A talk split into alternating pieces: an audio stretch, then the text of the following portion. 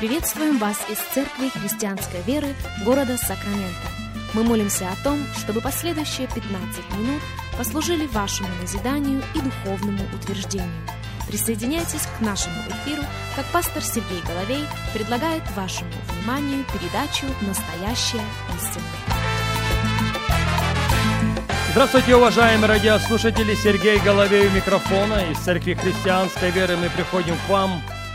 Огромнейшая благодарность всем и каждому за то, что и сегодня являетесь частью нашего вещания. Для нас действительно большая честь встретиться вместе с вами.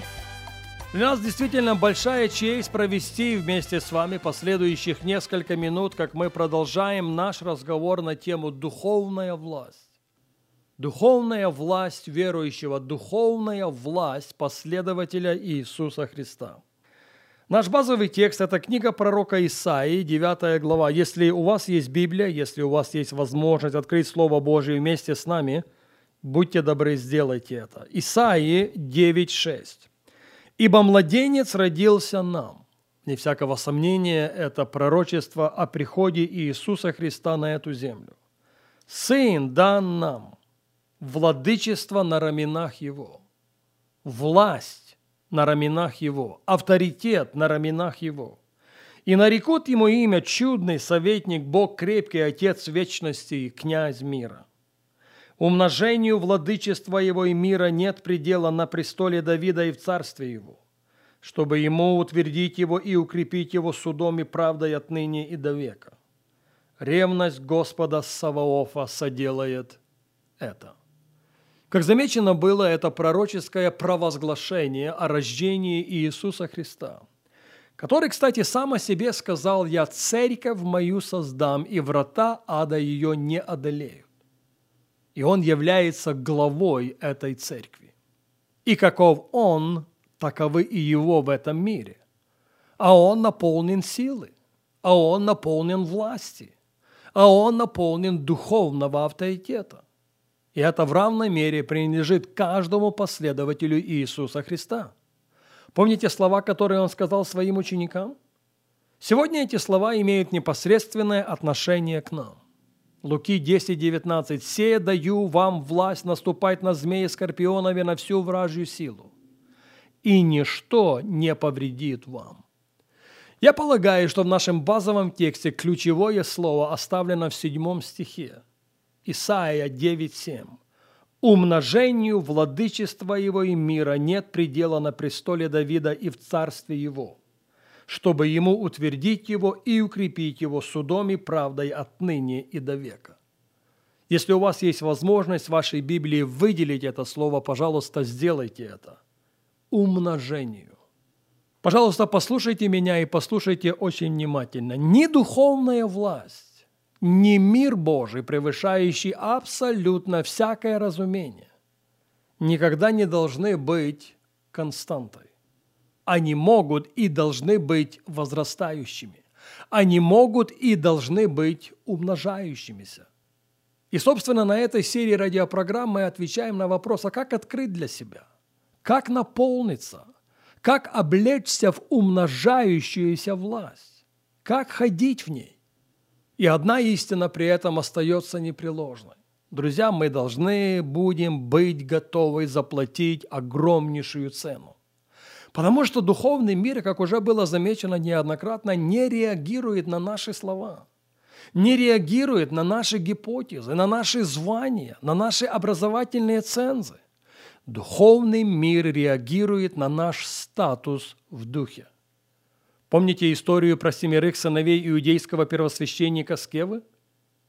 Так вот, в Деянии апостола в 19 главе, в 13 стихе мы читаем. Даже некоторые скитающиеся иудейские заклинатели стали употреблять над имеющими злых духов имя Господа Иисуса, говоря, «Заклинаем вас Иисусом, которого Павел проповедует». Это делали какие-то семь сынов иудейского первосвященника Скевы. Но злой дух сказал в ответ, Иисуса знаю. Павел мне известен. А вы кто? Какой вес, другими словами, вы представляете в духовном мире? Слова могут запомнить все. Формулу может выучить подавляющее большинство. Но что вы представляете собой в мире духовном? Какой ваш статус?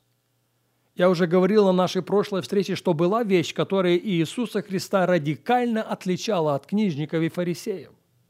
Помните, в знании закона и книжники, и фарисеи были безупречны. Они могли цитировать главы, они могли цитировать целые книги. Но в их словах не было абсолютно никакой власти.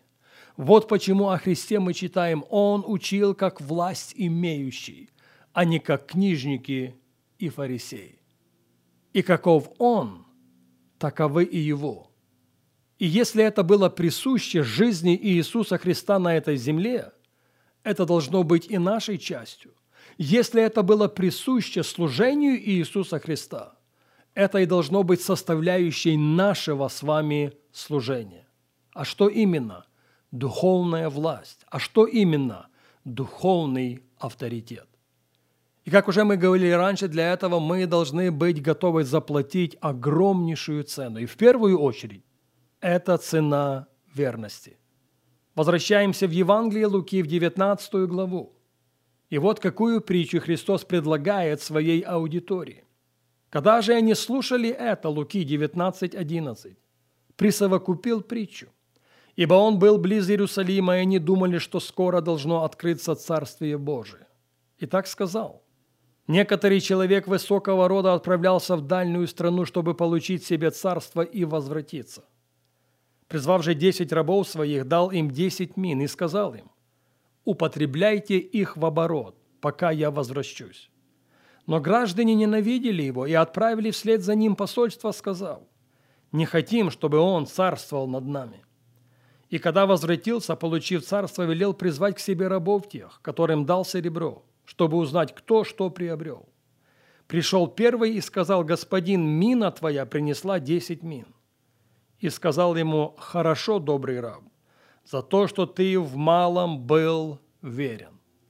Пожалуйста, обратите внимание на ответ господина своему рабу. За то, что ты в малом был верен. За то, что ты гораст был заплатить огромнейшую цену – возьми в управление десять городов. 18 стих. Пришел второй и сказал, господин, мина твоя принесла пять мин. Сказал я этому, и ты будь над пятью городами. Вот какое отличие, и я возвращаюсь к 17 стиху, между английским и русским переводами. В английской Библии мы читаем «За то, что ты в малом был верен, возьми власть над десятью городами». За то, что ты в малом был верен, говорит он второму, возьми власть над пятью городами. Пожалуйста, послушайте меня и послушайте очень внимательно.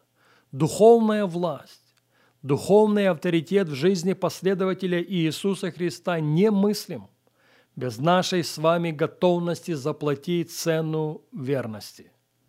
Цену верности самому Богу, Его Слову, его призванию и Его предназначению для нашей жизни. К большому сожалению, время не позволяет нам продолжить говорить об этом сегодня. К этой мысли мы возвратимся на нашей следующей программе.